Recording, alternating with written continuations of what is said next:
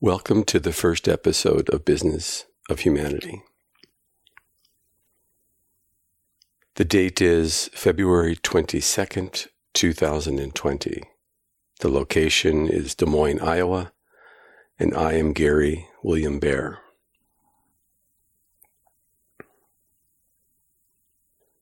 The purpose of these talks is to extrapolate and expound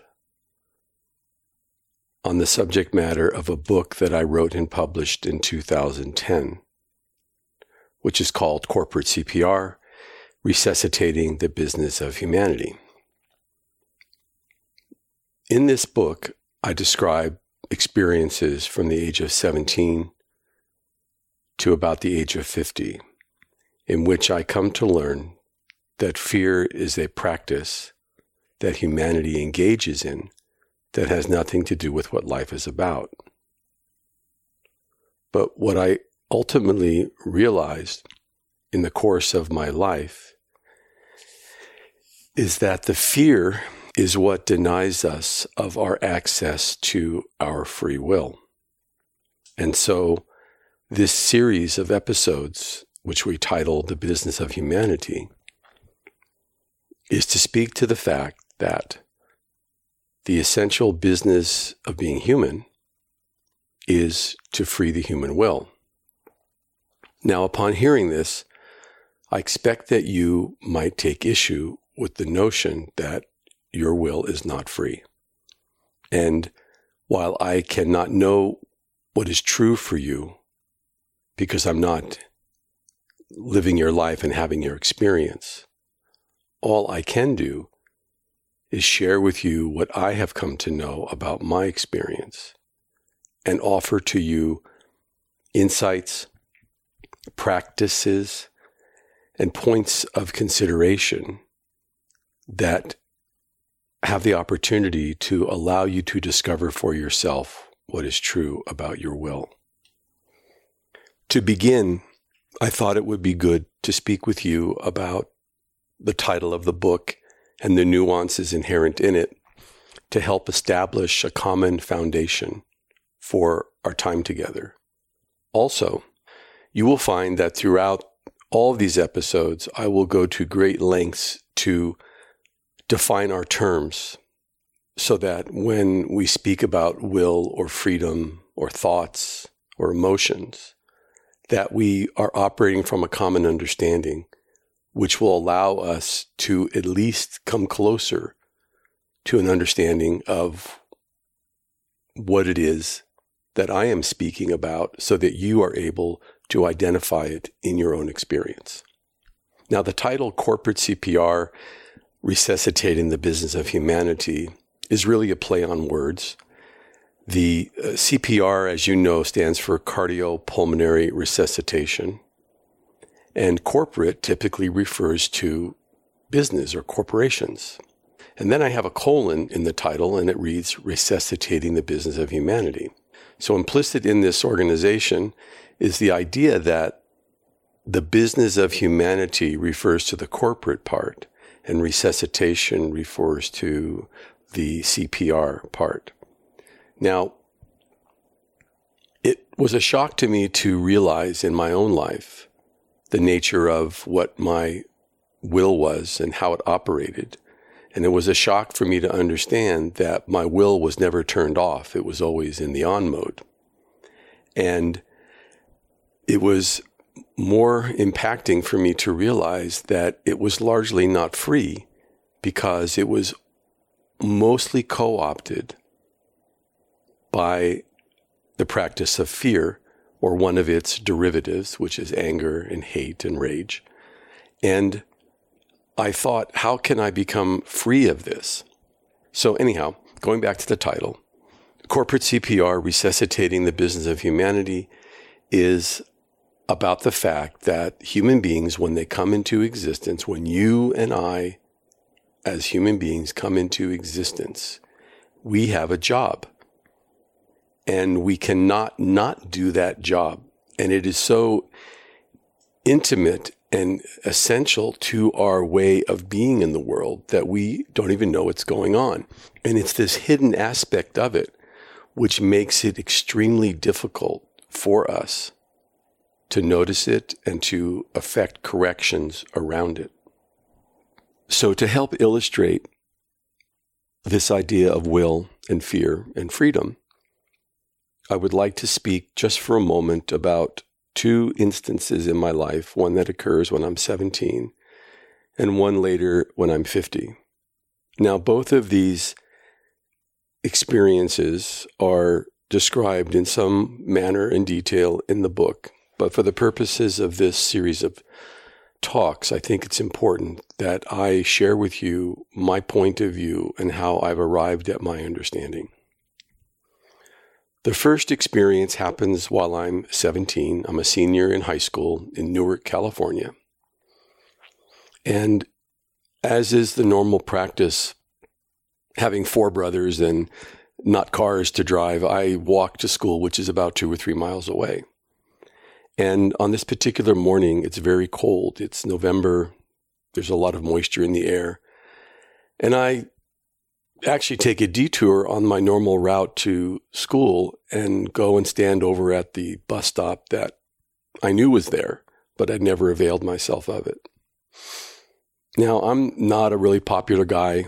I'm a little bit shy, and when I walk over to the bus stop, you can see that the people are grouped according to their social structure and how they like to relate. And I stand by myself because I'm not really one of those people. And when the bus rumbles up, and it's one of these big yellow school buses that have the green vinyl seats inside. The bus rumbles up and stops, and a cloud of smoke from the exhaust passes the bus, and people wait their turn to get on board. And I go inside, and I find myself a seat by the window on the driver's side towards the middle of the bus. And this little fan is screaming its heart out, trying to push warm air into the cold space of the bus because it had been parked outside overnight, and this was early in the morning, and you know the drill, it's cold. Now, being not a social creature and kind of shut down in a lot of ways, I don't want to interact with anybody in the bus, so I intentionally look out the window to my left. And I'm not looking for anything. I'm looking away so that my eyes don't interact with anybody in the bus or anybody that would come on the bus at subsequent stops that might want to sit next to me. I'm kind of wanting to keep to myself.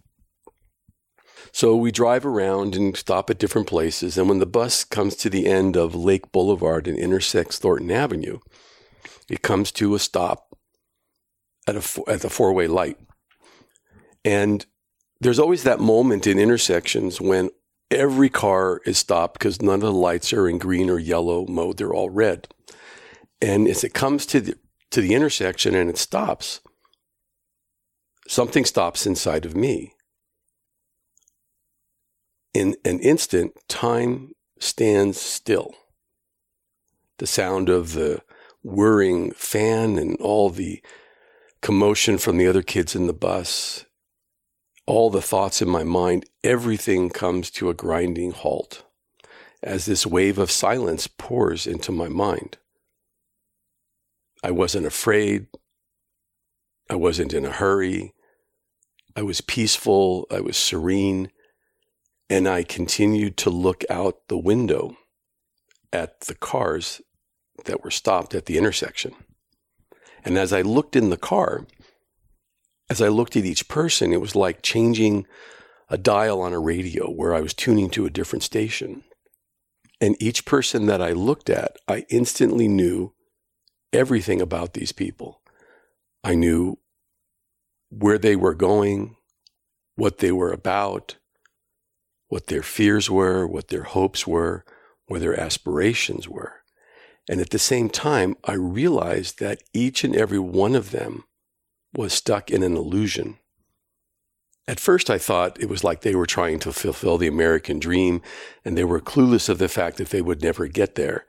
But it was deeper than that. It was that each of them was unconscious to the fact that they were going to jobs that would make them only enough money to pay for the cars they drove, the food they ate, the clothes they wore, and the places where they slept, and that they would do this again and again and again until their end.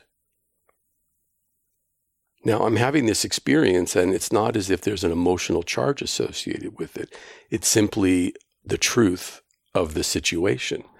And then out of that silence, a voice says, mankind is engaged in a process that has nothing to do with what life is about. And instantly, the voice is gone. Time starts to roll forward, the fan and the noise of the kids, and everything crashes in on me. And as the bus begins to rumble forward, I know that I have just experienced and come to understand something very important about the life, about our life. And I knew that I wanted an escape from it. And what was interesting is that such experiences change one's perspective, changed my perspective, my way of seeing the world. And that is its purpose. It is to be like a course correction. And as the bus made its way to school, I struggled with the idea of holding on to the clarity of the experience in the midst of it fading like sand through my hand. So it was in that moment that I realized that fear is this practice that humanity engages in that has nothing to do with what life is about. And I sought my way out of that practice without knowing how or where, when or why. Now, 33 years later, I'm 50 years old. I've spent the last 33 years learning to meditate, doing spiritual practices, reading philosophy, becoming a father, a husband, or rather a husband and then a father, and doing my life. And at this particular time, I'm 50 years old. I'm sitting in San Francisco at the end of a year-long program that's offered by New Ventures West in San Francisco. It's called the Integral Coaching Program. And at the end of the program, you have this testing period, which takes 4 days, where all of the students that were in the class are divided into two groups. So I had 18 people in my class, so there were two groups of 9. And in front of 8 of your classmates, you sit in the front with a person who's been brought in off the street that you've never met, who's agreed to be coached in real time in front of your peers and 4 teachers, a video guy, and a camera. It's a pretty stressful experience. And there's nothing that you can do to prepare for it except be present with it. So at the end of the testing, everybody who's in those two groups is asked to wait outside in the hallway from the classrooms until they can bring each person in one at a time to tell them whether they are certified, they're not certified, or they're certified with a condition, which means that there's something they have to do to complete the teacher's expectation about what would make them qualified to be a coach. Now, the group that I'm not in has already gone through all of their 9 people have come in, gotten their results of their test, and have come out before even one of us on my group has gone in. And then finally the door opens and they ask the first person to come in. And we go in the order in which we did our testing. So I'm the third person, and when it's my turn, I go in and I sit down. And these 4 women, one of them was my course leader for the whole year. The other 3 I'd never met. They're sitting there in front of me, and there's a chair for me to sit in front of them. There's no desk or anything in between us. There's just this chair and these other 4 women. And when I make myself comfortable, they very graciously say, "We apologize for taking so much time in completing our evaluations and giving you our decision. And the reason why we took so long is we were talking about you." Now, upon hearing this, and you'll get to know this a little bit about me, there are certain things that trigger me based on the patterns of my parenting and things that have happened in my life. And so when I hear this thought or hear this statement that we were talking about you, the only thing I can conclude is that they've either decided that they can't certify me or they're trying to figure out a condition that I would have to fulfill in order to be certified. And as I consider the possibility of this, my heart just drops. My mood shifts. My face becomes sunken. And I am just mortified because I thought I was pretty good at what this coaching stuff was. And at this moment, I'm just feeling like crap. Now, my course leader, her name is Pam, she looks at me and realizing that I'm having, I've been triggered and I'm having an emotional reaction.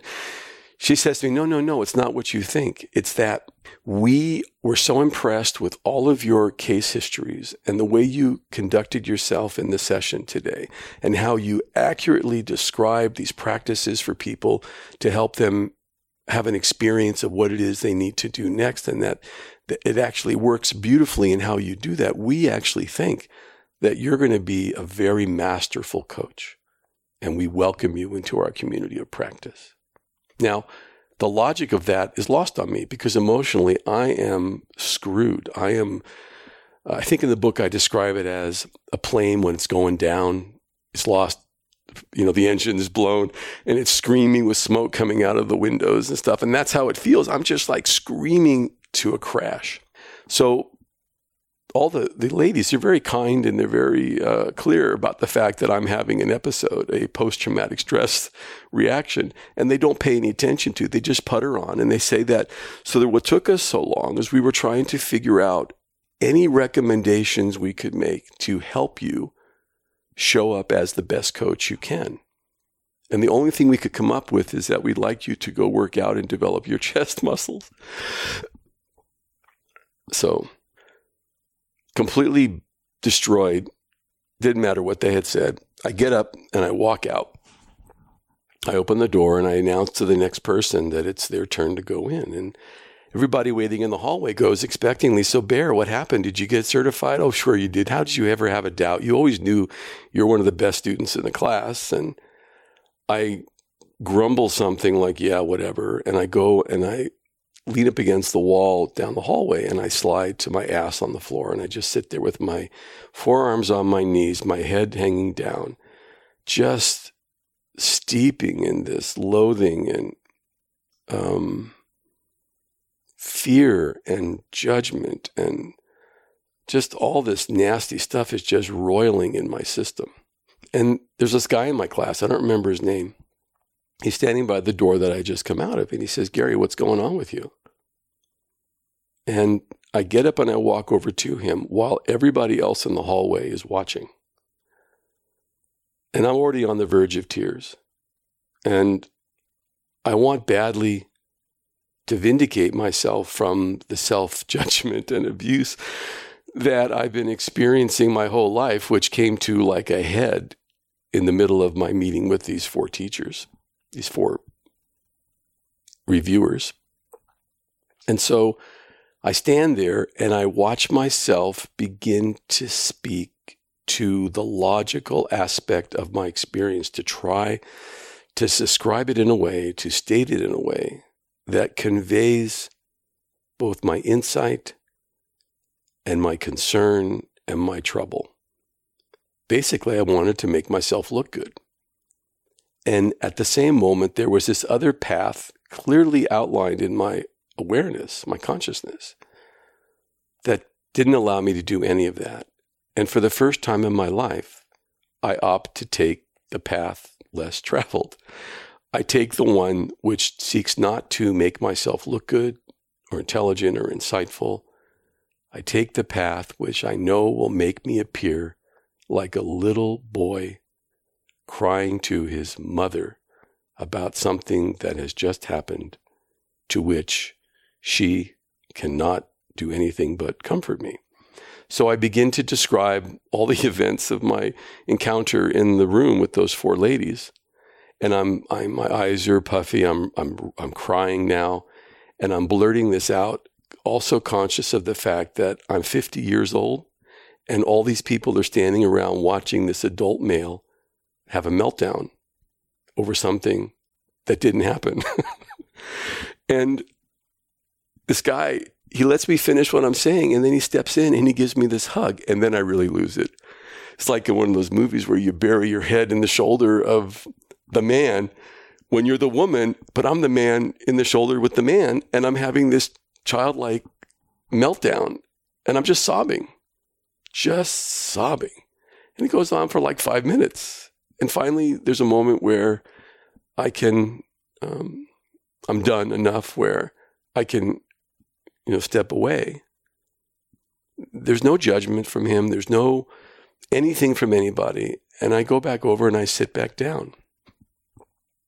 Later that afternoon, as I'm going up the escalator, we'd gone to lunch, and I'm going up the escalator, and behind me is standing one of the women who had just gotten on the escalator, just a few steps behind me. And I turned around and I said, hi. And I turned back around and I said, I don't remember her name.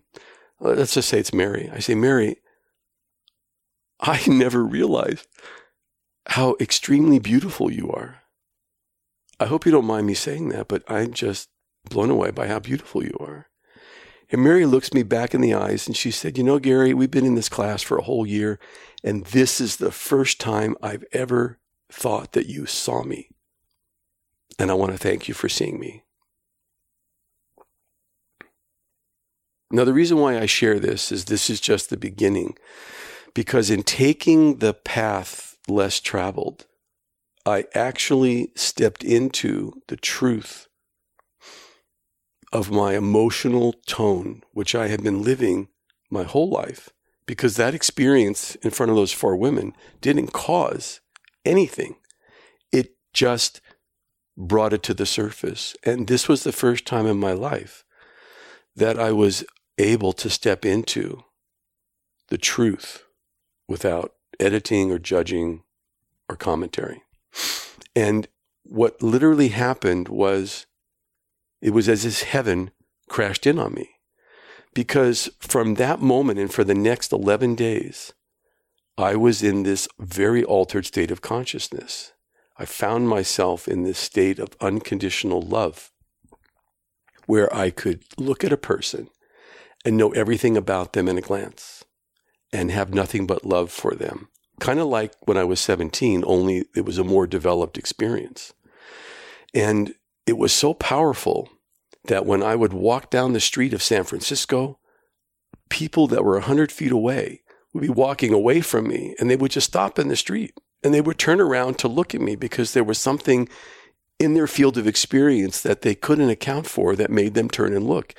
And this happened many times. It even happened while I was waiting for an appointment on University Avenue in Palo Alto. I'm standing on the street, leaning up against a poplar tree. At least I think it was a poplar tree. And the sun is streaming down. It's around noon in the afternoon. And just looking at the leaves and breathing the air, I'm intoxicated. And this big black Suburban is driving up University Avenue, and it comes to a stop in the middle of the street. And the window goes down on the passenger side, and this beautiful woman pokes her head out the window and looks me in the eyes, and she says, God bless. And so this experience that I'm having for 11 days straight is characterized by unconditional love, the ability to know what's in people's hearts and minds with just a glance. And the most interesting part of it was that I felt as if I was sitting inside this bubble. Now, if you've ever seen, I think it's Leonardo da Vinci draws this Vitruvian Man. It shows a man with his arms and legs out inside this bubble. And it was just like that.